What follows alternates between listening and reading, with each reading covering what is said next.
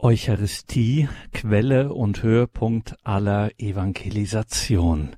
Grüß Gott, liebe Hörerinnen und Hörer, herzlich willkommen zu dieser Sendung, sagt Gregor Dornis, einer wirklich außerordentlichen Sendung, das kann ich jetzt schon versprechen.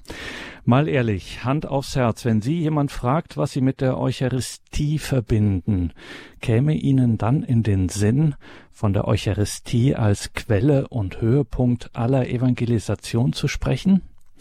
Der Moderator muss ehrlicherweise selber eingestehen, das hätte ich so direkt nicht wirklich auf dem Schirm gehabt, aber genau darum geht es heute. Die Eucharistie, Quelle und Höhepunkt aller Evangelisation.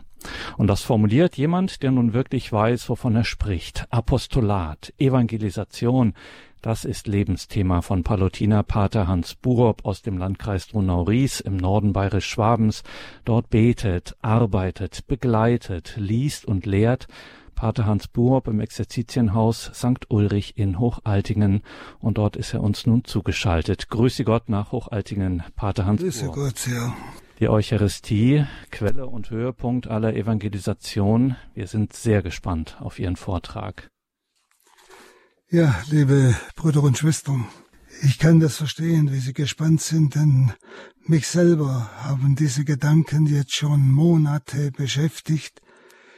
Und ich versuche einmal das, was mich so umtreibt, einfach mit Ihnen zu teilen. Wir kommen vielleicht an einen Punkt, wo, wo ich sagen muss, vielleicht es könnte fast eine Häresie sein. Aber ich erkläre es Ihnen dann. Aber ich selber bin eigentlich überzeugt, da ist was dran. Was es, diese Gedanken mir ausgelöst haben, das war damals die sogenannte Amazonas-Synode. Sie erinnern sich. Da ging es ja darum, ja, wie kann man die Seelsorge unter den Ureinwohnern äh, aktivieren? Und was bei mir halt angekommen ist, das war einfach so immer die Gedanken, ja, es gibt zu wenig Priester, das stimmt ja. Und deshalb äh, wurden verschiedene Gruppen genannt, die man doch zu Priestern weihen könnte, also verheiratete Männer, vielleicht sogar Frauen und so weiter. Und ich habe mich gefragt, ist denn der Priester die Quelle der Evangelisation? Das würde jeden von uns überfordern. Also was gibt es denn schon im Amazonasgebiet, was wirklich Quelle der Evangelisation ist? Wenn Sie, ich habe öfters erlebt schon, auch in meinen eigenen Kreisen, vor Jahren, man hat immer so Zukunftskonferenzen gehalten, was wir in Zukunft machen. Ich muss leider sagen, ich bis jetzt, vielleicht ist es nicht bis zu mir vorgedrungen, aber ich habe nirgendwo eine Frucht von diesen Zukunftsvisionen oder Konferenzen erfahren. Wenn Sie, ich bin ein Sohn Vinzenz Palottis und von ihm inspiriert. Und für Palotti war nicht die Zukunft das Entscheidende, sondern das Jetzt. Für ihn war entscheidend jetzt, an diesem Ort, wo ich lebe. Was ist da das Wichtigste, um die Menschen zu Christus zu führen? Um den Glauben zu vertiefen, jetzt an diesem Ort, mit diesen Menschen, die da sind und was da gegenwärtig ist. Und die gleiche Frage gilt ja auch für uns in Deutschland. Wie viele Priester, ja, wie viele Priester haben nicht bloß eine Pfarrei, also ein Dorf, sondern sie haben gleich bis zu sechs. Und da ist wieder die Frage, ja, müssen die auf Zukunft hin planen? Um die Menschen zu Christus zu führen? Oder gibt es nicht in jedem Ort tatsächlich schon eine Quelle der Evangelisation? Und da ist mir das Priesterdekret des Zweiten Vatikanums zu Hilfe gekommen. Da heißt es, die heiligste Eucharistie enthält das Heilsgut der Kirche in seiner ganzen Fülle die Eucharistie, hat das Heilsgut der Kirche in seiner ganzen Fülle. Das heißt, der, im Geheimnis der Eucharistie ist das ganze Heil gegenwärtig, das für alle Menschen reicht, um selig zu werden. Das heißt es. Wenn die Eucharistie die Quelle ist, dann muss man eine Quelle anzapfen. Wenn Sie, und es geht ja dabei nicht einfach nur, nur um die Eucharistiefeier. Denn dieser Jesus, der sich opfert in der Eucharistie, wo sein Opfer wieder gegenwärtig ist, also er selber ist der Geopferte, der bleibt auch der Geopferte, wenn er nach der heiligen Messe im Tabernakel aufbewahrt wird. Im Tabernakel ist ja nicht ein Jesus, der nichts tut oder nichts kann, auf Deutsch gesagt. Ich sag's mal ganz lapidar. Sondern es ist dieser Jesus, der sich geopfert hat. Es ist der Geopferte, der ist das Lamm Gottes. Papst Johannes Paul II. schreibt, während der heiligen Messe wird dieses zentrale Mysterium des Leibes wirklich gegenwärtig und vollzieht sich das Werk unserer Erlösung. Dieses Opfer ist für die Erlösung des Menschengeschlechtes so entscheidend, dass Jesus Christus es vollbrachte und erst dann zum Vater zurückkehrte, nachdem er uns das Mittel hinterlassen hatte, damit wir so daran teilnehmen können, als ob wir selbst dabei gewesen wären auf Golgotha. Jeder Gläubige kann auf diese Weise am Opfer Christi teilnehmen und seine Früchte in unerschöpflichem Maße erlangen. In unerschöpflichem Maße erlangen. Und dieses unerschöpfliche Maß bleibt auch gegenwärtig im Tabernakel. Es ist ja derselbe Christus. Es ist der Dahingegebene, der Geopferte, der da gegenwärtig ist. Und deshalb heißt es dann im, im selben Priesterdekret vom Vatikanum Nummer 5, die Eucharistie zeigt sich als Quelle und Höhepunkt aller Evangelisation. Sie ist, der, sie ist die ganze Fülle des Heils, deshalb ist konsequent, dass sie auch die Quelle und der Höhepunkt aller Evangelisation ist. Und wir sprechen heute ja viel Evangelisation und die ist auch sehr, sehr notwendig.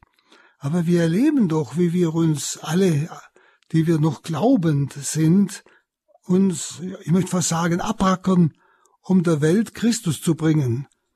Aber wir haben nicht den Eindruck, dass wir allzu viel erreichen. Also müssen wir uns doch mal fragen, haben wir die Quelle vergessen, die eigentliche Quelle der Evangelisation. Und im selben Priesterdekret heißt es dann, auf die Priester hingesprochen, aber das gilt für jeden von uns. Zur treuen Erfüllung ihres Dienstes soll ihnen die tägliche Zwiesprache mit Christus, dem Herrn, in Besuchung und persönlicher Andacht der heiligsten Eucharistie Herzenssache sein. Das sagen sie von den Priestern. Es geht von jedem von uns. Nicht? Das muss unsere Herzenssache sein. Ja, warum? Warum ist das so wichtig? Warum sagt das Vatikanum das? Und hier spricht der Geist Gottes. Ja? Das heißt, wenn dieser eucharistische Herr, und da, wissen Sie, Quelle ist ja nicht eine Sache, wenn wir sagen Quelle aller Evangelisation, Höhepunkt aller Evangelisation, das ist ja nicht die Sache, das ist eine Person. Diese Quelle ist Jesus Christus. Er ist diese Quelle. Ja? Und schauen Sie, und deshalb, wenn Sie äh, einmal diese Prophezeiung des, schon im Alten Testament einmal genau anschauen, wo der Prophet davon spricht, vom Tempel und wie aus seiner, aus der Seite, aus der Tempelseite Wasser hervorquoll und hinabfloss in die Arba. Und Bäume waren rechts und links, alles war grün und brachten Frucht jeden Monat. Verstehen Sie, hier wird etwas prophezeit. Wo ist denn das erfüllt? Das muss doch eine Erfüllung finden im Neuen Testament, was im Alten vorausgesagt wird. Und Jesus nennt sich ja selber diesen Tempel, preist ihn nieder, in drei Tagen baue ich diesen Tempel wieder auf. Er meinte den, Le den Tempel seines Leibes. Das ist nur seiner Seite im Opfer Christi, in seiner Hingabe, floss Blut und Wasser. Nicht? Wasser, Symbol des Geistes. Das, was der Prophet vorausgeschaut hat. Es fließt aus der rechten Tempelseite. Christus der Tempel. Seine rechte Seite ist, die geöffnet wurde, wo dieses Wasser und Blut hinabfließt und eine unwahrscheinliche Fruchtbarkeit bringt.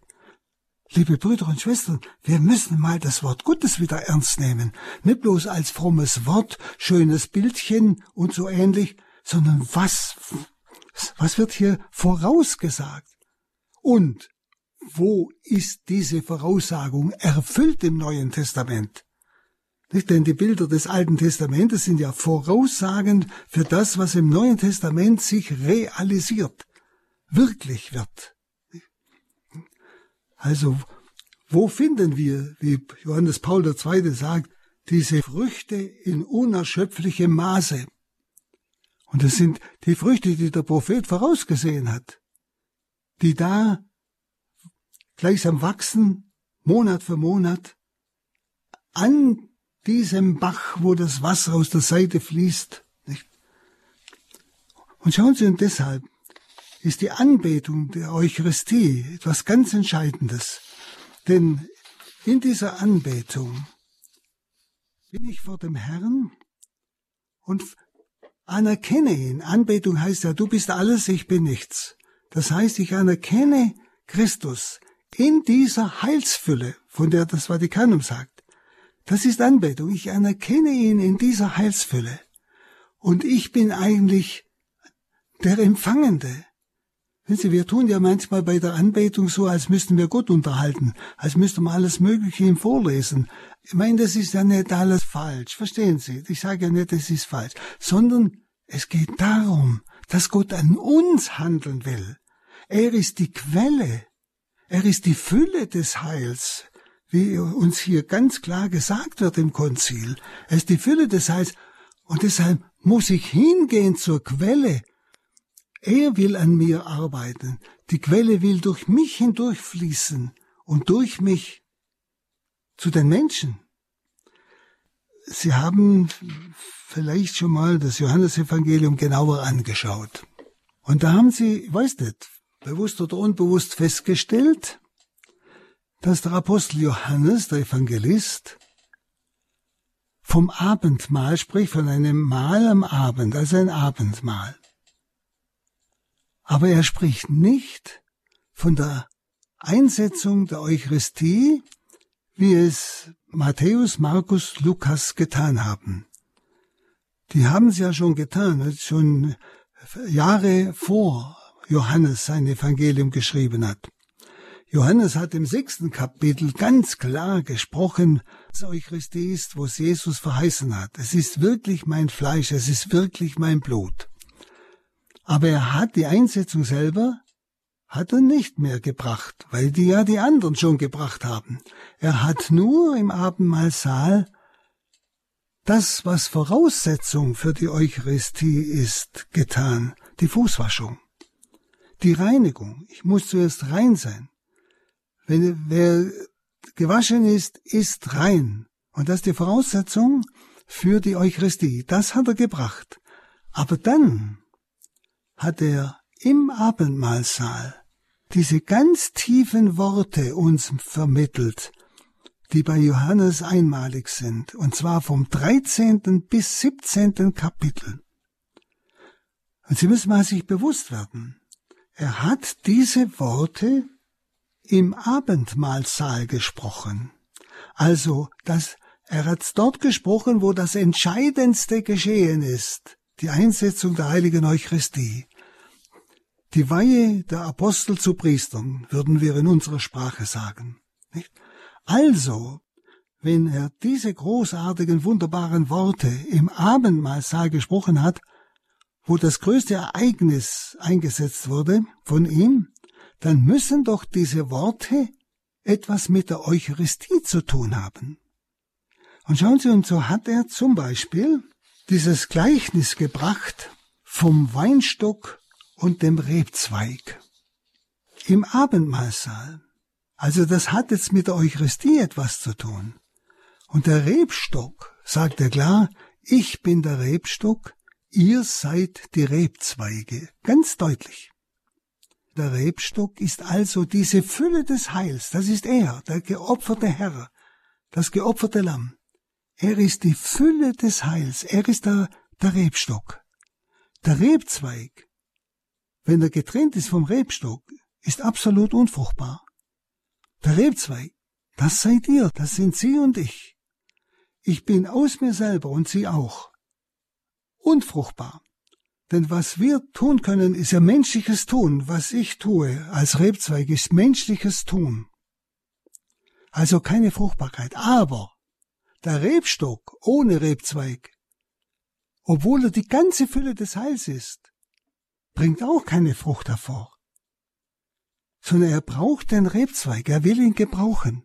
Genau das ereignet sich bei der Anbetung wo ich mich ganz Christus hingebe, das ist Anbetung. Du bist alles. Ich anerkenne ihn in seiner Gottheit. Ich anerkenne den Rebstock in seiner Fülle des Heils. Und indem ich ihn anerkenne, also das heißt, das, das ist die Form der Hingabe, Herr, ich bin ganz dein. Ja, das ist der tiefste Sinn der Anbetung. Ich bin ganz dein. Jetzt kann der gleichsam der Saft, möchte ich mal sagen, jetzt kann das Wasser aus der rechten Seite des Tempels, verstehen Sie in dem Bild, aus diesem, aus dieser Fülle Jesu, dem eucharistischen, äh, im eucharistischen Geheimnis, herausfließen, durch mich zu den Menschen, durch mich in die ganze Pfarrei, überall hin. Wissen Sie, ein Wasser, das stehen bleibt, das wird schlecht, das wissen Sie.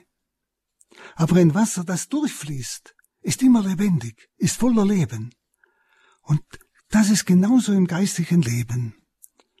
Wenn ich immer nur mich und mein Heil im Auge habe, wenn mein ganzes Beten immer nur um mich geht und mein Heil, Herr, ich brauche das, Herr, hilf mir da, Herr, tut das, ich kann selbstverständlich ihn mal beten, verstehen Sie? Aber wenn das alles nur auf mich hinzielt, wissen Sie, werden Sie merken, in diesem Heilsegoismus ist kein Leben mehr. Wenn ich aber im Sinn der Anbetung bin, Herr, du bist mir wichtig, nicht ich bin wichtig. Du bist mir wichtig. Du bist mein Alles. Das ist ja so der innere Sinn der Anbetung. Dann ermögliche ich dieser Fülle des Heils, dem Rebstock gleichsam, diesen lebendigen Wasser, die aus ihm, aus seiner Seite hervorgehen, ermögliche ich, dass er jetzt durch mich, den Rebzweig, hineinfließt zu den Menschen in die Gemeinde, in die Pfarrei. Höhepunkt und Quelle aller Evangelisation. Das ist diese Eucharistie. Aber, wie gesagt, ich muss zuerst den Rebzweig einpfropfen in den Rebstock. Das ist dieses Gleichnis, das Jesus im Abendmahlsaal gebraucht hat. Und er hat dabei gesagt, nicht, ohne mich könnt ihr nichts tun.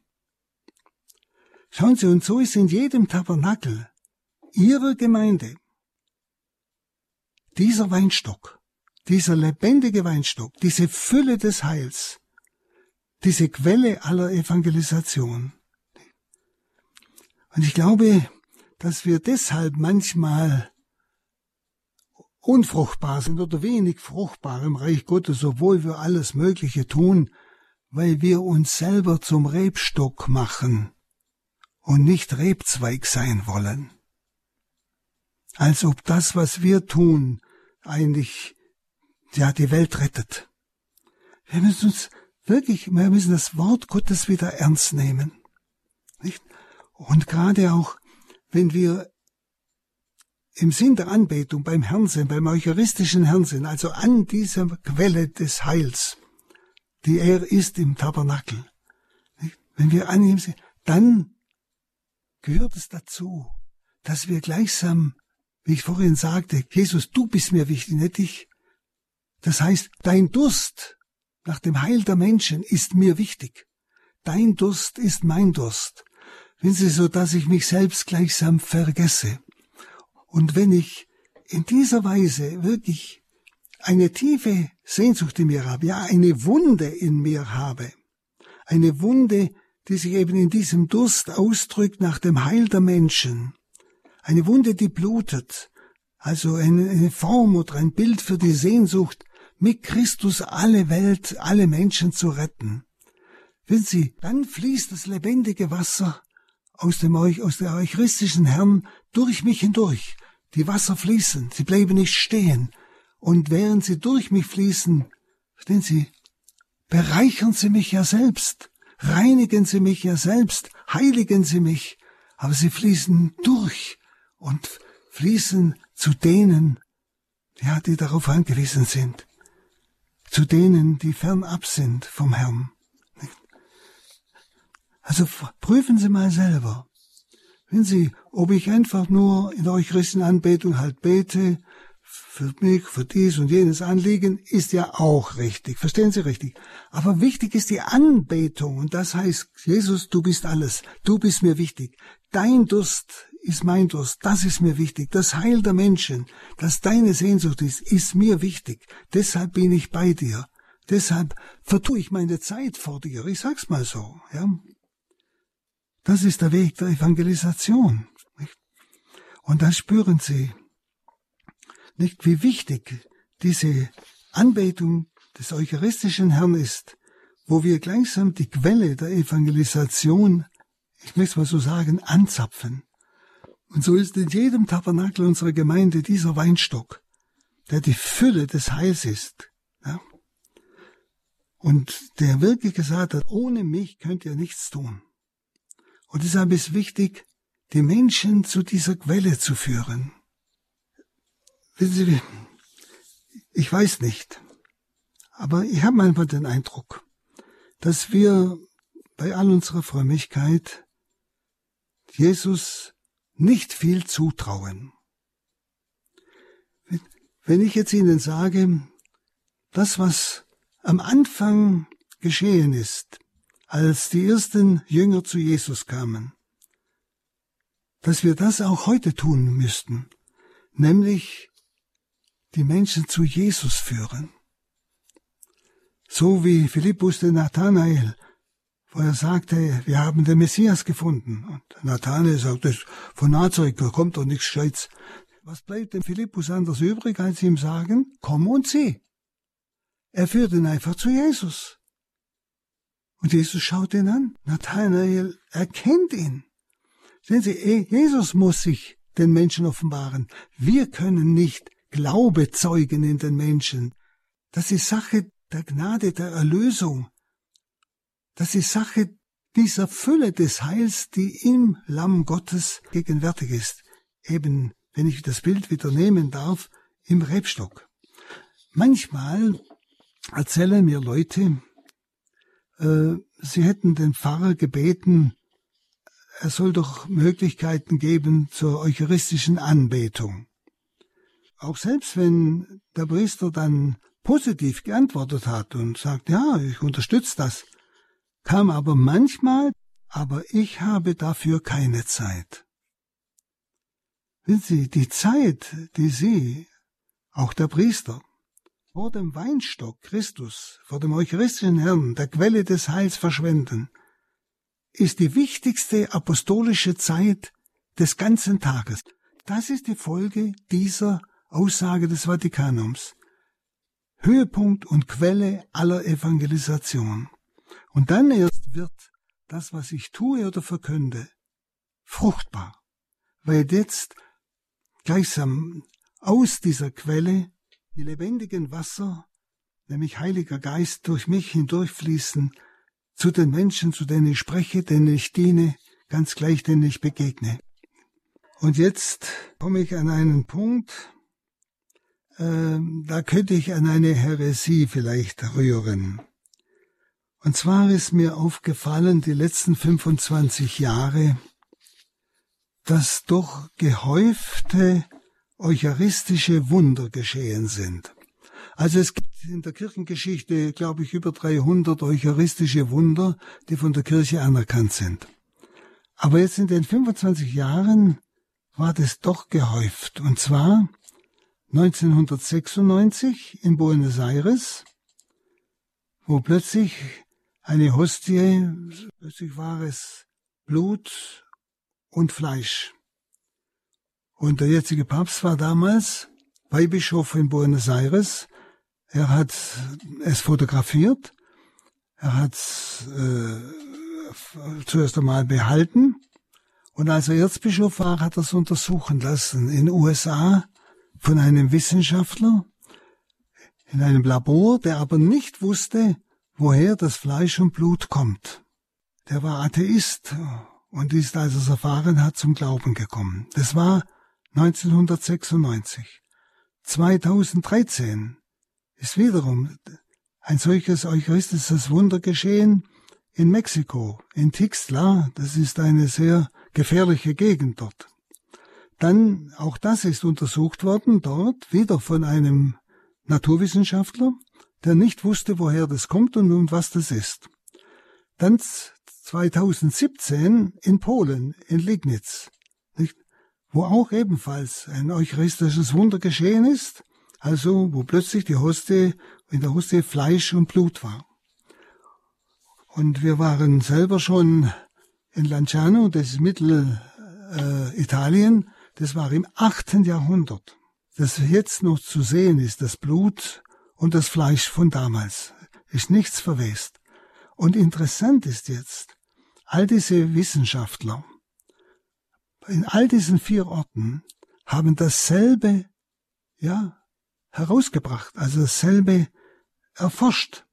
Sie sagten, es ist das Fleisch, ja, äh, eines Herzmuskels, eines menschlichen Herzmuskels.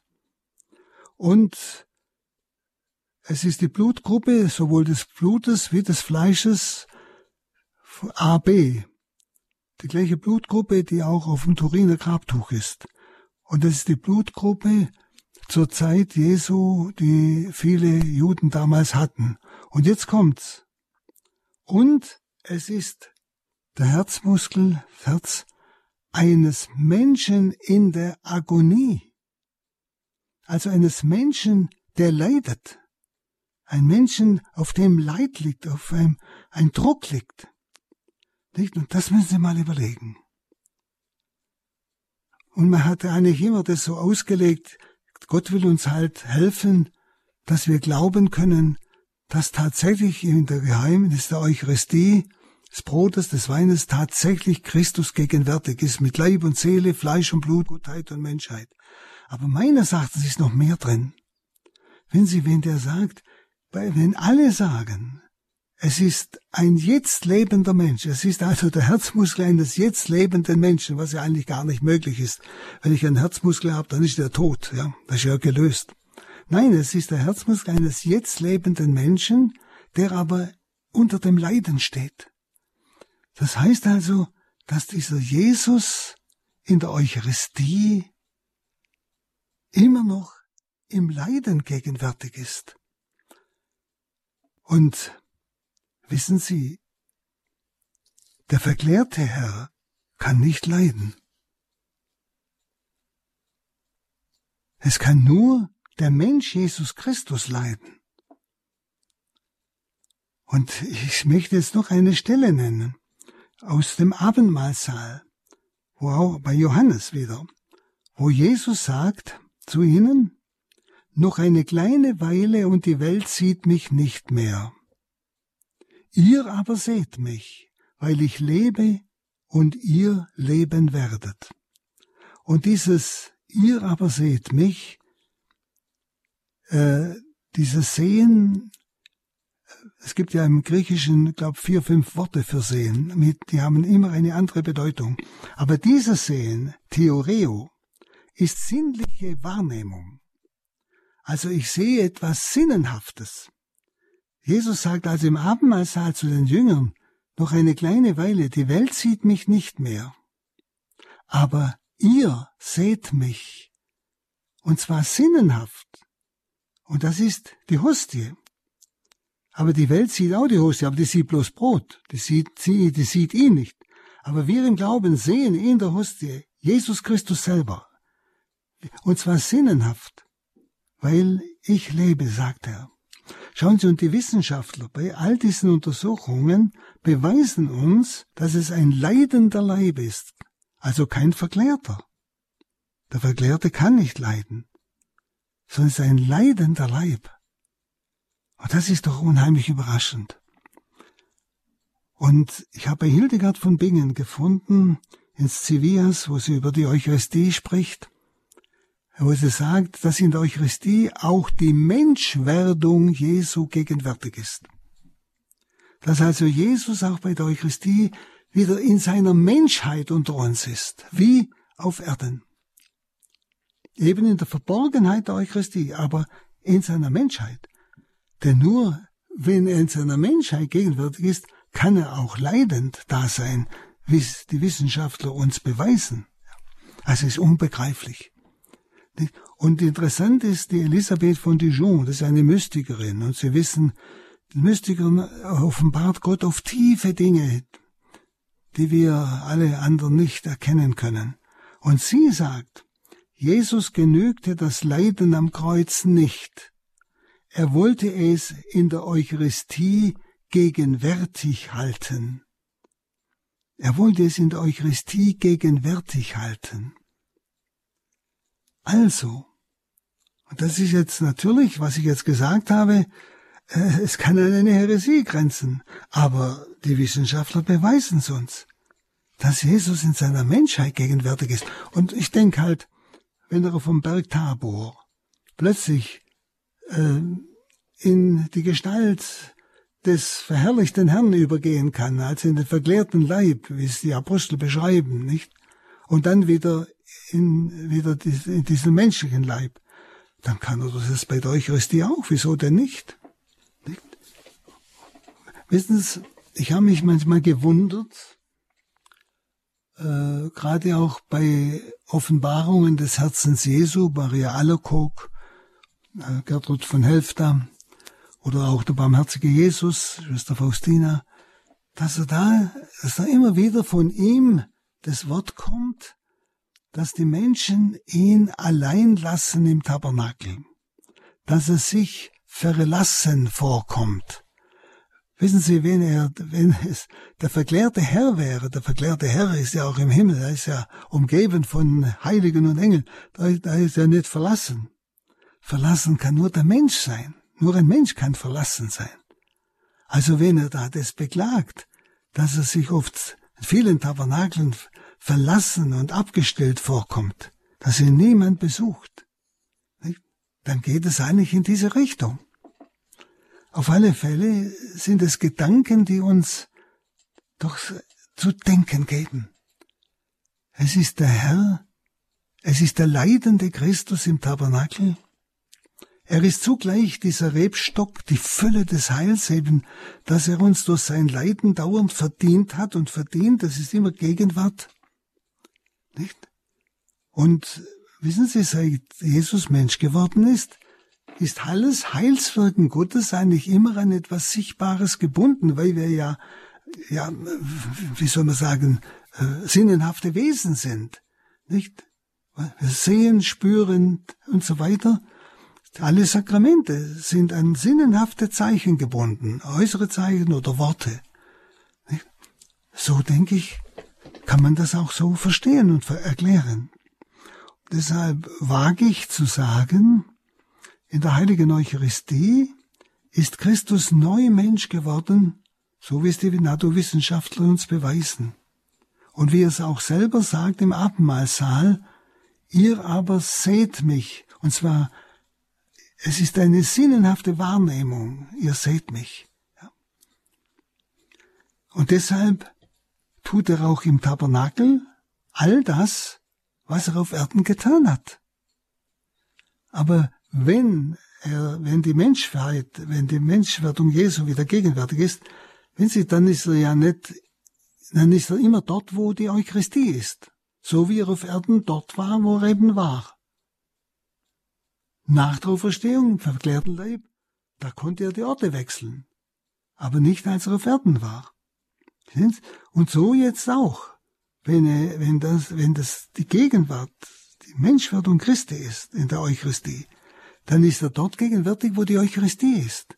Das heißt, ich muss zu ihm kommen, so wie damals. Und deshalb tut er auch vom Tabernakel aus all das, was er damals auf Erden getan hat. Das Blinde wieder sehen, Kranke werden heil, Tauben gehen die Ohren auf, Stumme sprechen wieder. Er ist der Arzt für Seele und Körper. Und Sie wissen das ja von Lourdes aber auch von anderen Orten, wie gerade durch den eucharistischen Herrn und der eucharistischen Segen oder auch Anbetung Menschen heil werden. Seelisch, körperlich. Ja? Also er tut alles genauso, wie er auf Erden war. Merken Sie bei diesen Gedanken, dass wir eigentlich ihm nichts zutrauen.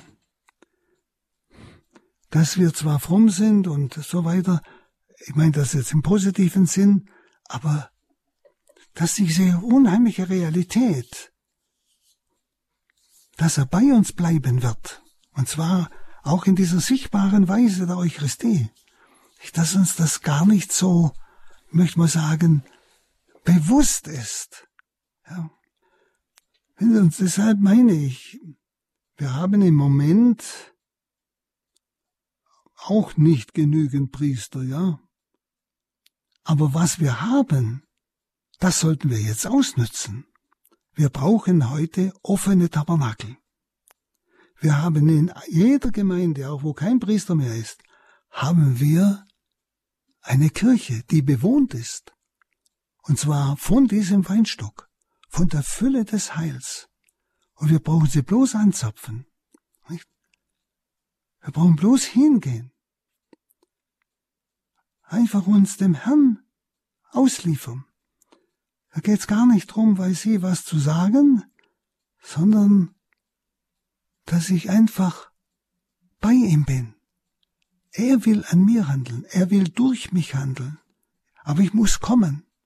Ich muss die Zeit für ihn verschwenden. Ich sag's mal so. Ich muss einfach nur bleiben. Und bleiben ist in der Schrift immer ein Ausdruck für Treue und Liebe. Maria bleibt unter dem Kreuz. Ausdruck für Treue und Liebe. Ja. Also, so kann man sagen, Jesus opfert sich im Sakrament seiner Liebe ununterbrochen dem Vater auf. Es gibt keinen Augenblick, in dem er sich nicht selbst opfert. Er bietet seine Hingabe am Kreuz dem Vater dar aus dem Schweigen der Tabernakel. Er bietet seine Hingabe am Kreuz dem Vater dar aus dem Schweigen der Tabernakel. Und die Folge seiner Erlösung ist die Ausgießung des Heiligen Geistes, das wissen Sie. Und deshalb, wenn ich jetzt so beim Herrn bei der eucharistischen Anbetung bin, ja, Christus, in dem sein Leiden gegenwärtig ist, fließen auch aus, jetzt kommt wieder das Bild von der Seite des Tempels, wo das Wasser fließt, nämlich Heiliger Geist, Symbol für Heiligen Geist. und aus der Seite Jesu fließen ja Blut und Wasser. Jetzt, wenn ich anbete, dann fließt eben als Frucht seines gegenwärtigen Leidens dieser Heilige Geist, diese lebendigen Wasser durch mich.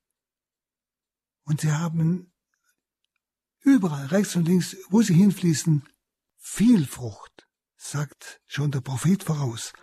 Glaube ich das? Das ist immer wieder die Frage. Glauben wir das? Das ist das, worunter, glaube ich, Gott am meisten leidet.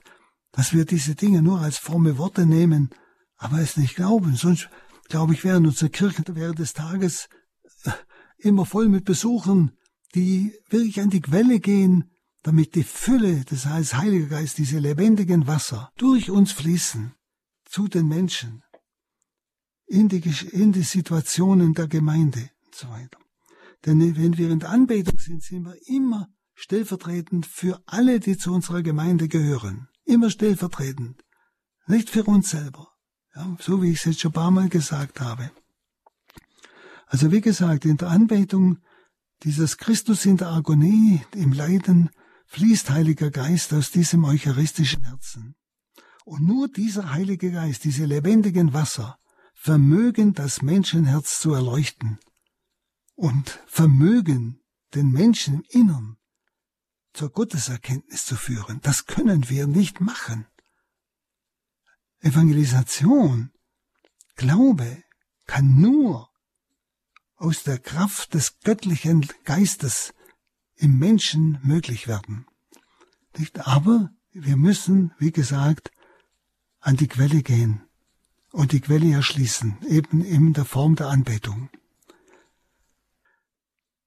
Jesus sagt ebenfalls im Abendmahlsaal, Glaubt doch, dass der Vater in mir ist und ich im Vater bin. Glaubt doch.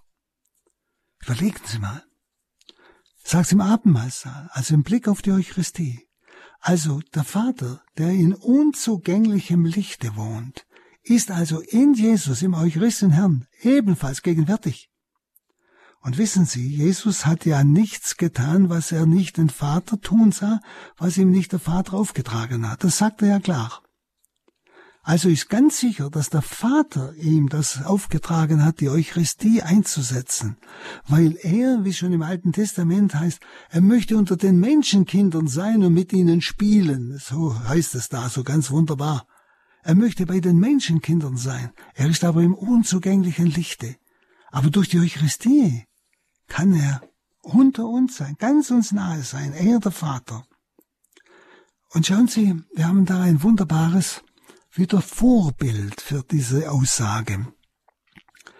Sie wissen, Tempel, Jerusalem, war im Innersten des Tempels, war das Allerheiligste, wo Yahweh gegenwärtig war. Und da hinein durfte nur der Hohepriester einmal im Jahr, es war durch einen Vorhang verschlossen. Und Jesus sagte, als er vor dem Tempel steht, reiß diesen Tempel nieder, drei Tagen baue ich ihn auf. Also er sagt, ich bin dieser Tempel. Und das Innerste des Menschen, sagt Guardini, ist das Herz. Also das Allerheiligste, wir sagen ja zum Tabernakel, da ist das Allerheiligste verborgen. Das Herz ist eigentlich das Allerheiligste des Tempels, der Christus ist. Und in diesem Tempel ist der Vater. Und was geschieht, als dieses Herz Jesu geöffnet wurde am Kreuz? Da zerreißt der Vorhang im Tempel. Und plötzlich haben alle Zugang zum Allerheiligsten, zum Vater. Und das, wo verwirklicht sich das? Dort, wo Jesus sagt, glaub doch, dass der Vater in mir ist, nämlich in der Eucharistie. In diesem eucharistischen Herzen, von dem die, die Wissenschaftler sprechen, das, dass die Eucharistie ist, das Herz, eucharistische Herz Jesu, nicht? Das ist die innerste Mitte, das ist das Allerheiligste. Und in diesem Herzen begegnet uns der Vater ganz, ganz konkret. Und das ist etwas Wunderbares, wenn wir uns dessen bewusst wird. Ja, einfach mal das mal bedenken. Und deshalb ist die Voraussetzung für eine fruchtbare Seelsorge, dass wir Menschen zur Anbetung führen. Wenn Sie, wir können nicht einfach bloß sagen, jetzt machen wir Anbetung. Die Leute wissen ja oft gar nicht, was sie da tun sollen. Sie beten dies und jenes. Aber die wahre Anbetung ist die Stellvertretung für die, die zu uns gehören in der Gemeinde. Die wahre Anbetung ist dieses Gott, Jesus, du bist alles, ich bin nichts. Du bist mir wichtiger als ich. Du bist mir wichtiger, die Zeit bei dir zu verbringen. Und wenn es noch so langweilig wird, wenn es noch so schwer fällt, ist mir wichtiger als all das, was ich äh, gerne tun würde und was ich mir wünsche. Das ist Anbetung. Wenn Sie, was ich vorhin gesagt habe, das ist dieser Durst Jesu, mein Durst wird. Nämlich, dass es mir nur darum geht, Jesus rette alle Menschen. Da brauche ich mich gar nicht mehr nennen. Das Wasser fließt durch mich. Vergessen Sie es nicht. Heiliger Geist fließt aus dem Herzen Jesu durch mich und reinigt und heiligt mich und fließt in alle Bereiche unserer Pfarrei, unserer, unseres Dorfes, unserer Gemeinde, wo diese Kirche steht und die zu ihr gehören. Nicht? Das Wichtigste ist also wirklich dieses Stillvertreten für die Gemeinde an der Quelle des Heiles schöpfen. und zwar einfach liebend, anbetend vor dieser Quelle meine Zeit verbringen. Einfach bleiben. Wenn Sie mein Bleiben, mein Dasein ist der Ausdruck meiner Liebe und Anbetung zu ihm. Und ich sag's noch einmal. Das Entscheidende ist, dass Jesus an mir und durch mich handeln will. Aber damit, dazu muss ich kommen. Verstehen Sie? Dazu muss ich zu ihm kommen. Er will an mir handeln. Wir meinen immer, wir müssen etwas für ihn tun. Ja. Und denn dann kann Heiliger Geist aus dem, wenn wir mal das mit dem Saft ver, äh, ver, äh, benehmen, durch den Rebzweig große, gewaltige Frucht bringen. Alles, was der Herr eigentlich verheißen hat, erfüllt er eigentlich in der Anbetung der heiligen Eucharistie. Hier ist der Urquell der Heilung und der Heiligung.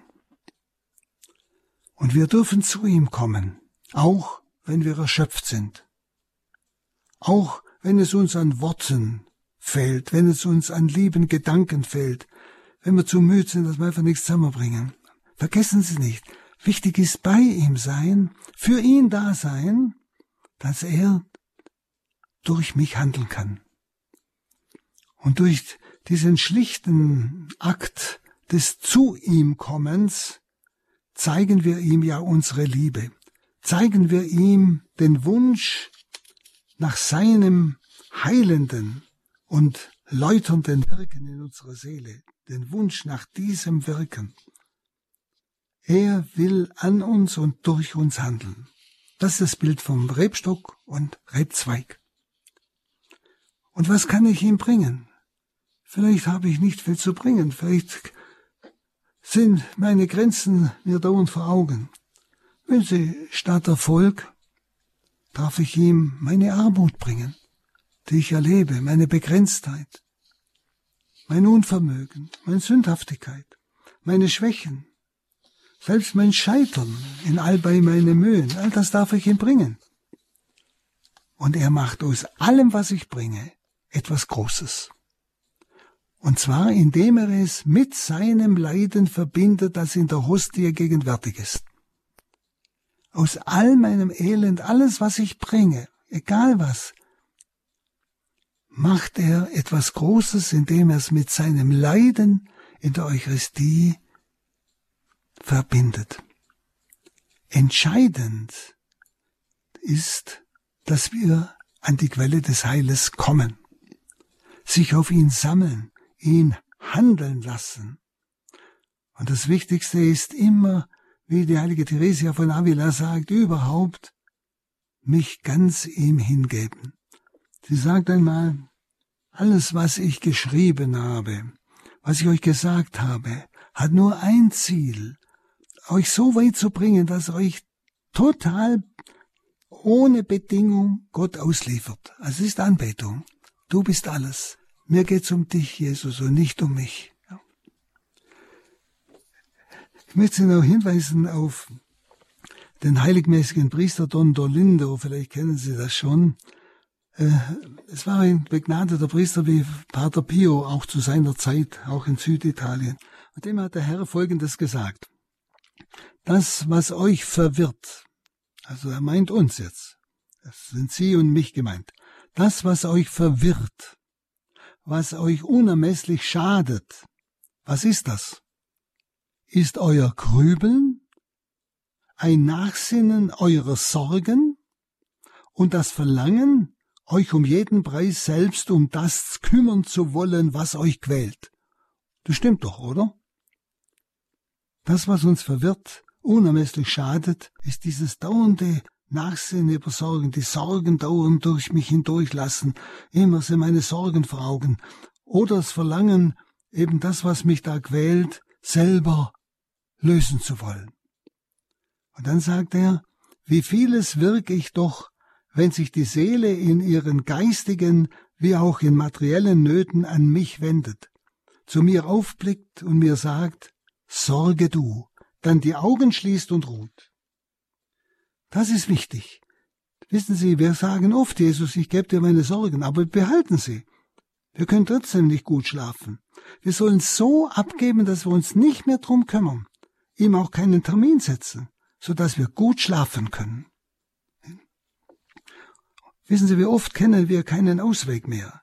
Misserfolge, Nöte von Menschen, die an uns herankommen. Wir wissen nicht, was wir tun sollen. Warum gebe ich nicht Jesus? So, werft eure Sorgen auf den Herrn. Er sagt hier, wir sollen sie ihm so total geben, dass wir die Augen schließen können und ruhen können. Warum belasten wir uns, wenn der Herr uns sich anbietet, diese Last selber zu lösen? Und im eucharistischen Herzen, im Tabernakel, wartet einer, der mir gesagt hat, ohne mich könnt ihr nichts tun.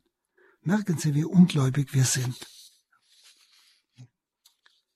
Also unsere Müdigkeit und unsere Zerstreuungen während der Anbetung sind für das Wirken in der Tiefe der Seele kein Hindernis. Unsere Müdigkeit und Zerstreuungen, die aber nicht wollen, die einfach da sind, das ist diese Armut, die ich vor Gott bringe, und er macht was Großes draus.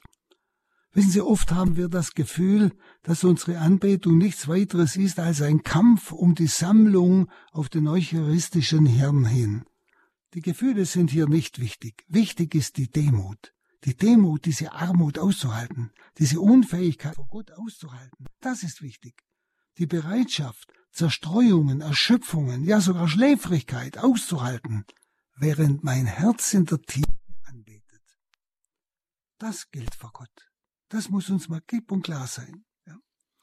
Und dass ich, wenn ich die Armut vor Gott aushalte, indem ich sage, Herr, ich würde lieber jetzt das tun und jenes tun, aber du bist mir wichtiger. Das Heil der Menschen ist mir wichtiger, dass du durch mich zu diesen Menschen das Heil fließen lässt. Das ist mir viel wichtiger. Also Anbetungsorte, dort wo Christus in der Eucharistie angebetet wird, sind strahlende, pulsierende Zeichen einer intensiven göttlichen Aktivität. Anbetungsorte sind strahlende, pulsierende Zeichen einer intensiven göttlichen Aktivität, die sich durch die Mauern der Kirche oder des Ortes, wo wir anbeten, hindurch fortsetzen in die Wohnhäuser all derer, die zu dieser Gemeinde, zu dieser Kirche gehören, in die Schulen, in die Krankenhäuser. Ja, das, diese Aktivität Gottes durch uns Sie erreicht sogar jene dunklen, kalten Orte, in denen Seelen sich befinden, die in der Knechtschaft Satans sich befinden. Sie dringen in Herzen ein, heilen die Kranken, rufen jene nach Hause, die weit weg vom Wege Jesu abgeirrt sind. Das sind Anbetungsorte. Das ist das gemeint mit Weinstock und Rebzweig, wie dieses Lebendige, was der Heilige Geist durch das Leiden Christi durch uns in all diese Worte fließt und Veränderung schafft. Höhepunkt aller Evangelisation. Ich glaube, jetzt wird's Ihnen klar. Und so ist diese eucharistische Anbetung im höchsten Maß apostolisch und von übernatürlicher Wirksamkeit. In der eucharistischen Anbetung erneuert der Herr durch seine Gegenwart Seele und Leib in uns. In seiner Gegenwart finden wir die Ruhe, nach der wir uns sehnen. Werft alle Sorge auf den Herrn, er sorgt sich um euch. Alle, die ihr mühselig seid, ich werde euch Ruhe verschaffen, das ist es. Er gibt uns den Frieden, den die Welt nicht geben kann, tief drin. Er gibt uns die Freude, die das Herz neu macht. Er gibt uns die Stärke, dem Gekreuzigten zu folgen im Alltag. Also Jesus anbeten bedeutet, dass ich meine ganze Hoffnung auf ihn setze, dass ich allein auf ihn baue, ihm die Freiheit gebe, in mir und durch mich zu wirken. In der Zeit der Anbetung ist es nicht nötig, diese Zeit mit Gedanken und schönen Worten zu füllen, als ob es auf mein Tun ankäme. Es reicht, in seiner Gegenwart zu verweilen. Er will handeln, ihm also Gesellschaft zu leisten, stellvertretend für die, die in der Dunkelheit der Sünde leben in unseren Gemeinden. In seiner Gegenwart benutzt er uns, um alles zu vollbringen, was sein Herz den Seelen, die um uns herum sind, mitteilen will. Wir sind im Gebet oft noch sehr mit uns selbst beschäftigt, also mit unseren Ideen und Vorstellungen. Wir sollten einfach in seiner Gegenwart nur klein und arm sein, uns einfach nur seiner verwandelten Liebe überlassen. Liebe Zuhörerinnen und Zuhörer, vielleicht hat der Herr jetzt diese Stunde benutzt, um in Ihnen diese Sehnsucht zu wecken, mit Christus alle Seelen zu retten. Und nicht wir müssen's, wir müssen nur zu ihm gehen und gleichsam diese, ja, möchte sagen, diese Bach, das Bachbett sein, wo das lebendige Wasser durchfließt und überall reiche Früchte bringt in unserer ganzen Gemeinde. Dann wird auch alles, was wir tun, von ihm her immer fruchtbar sein.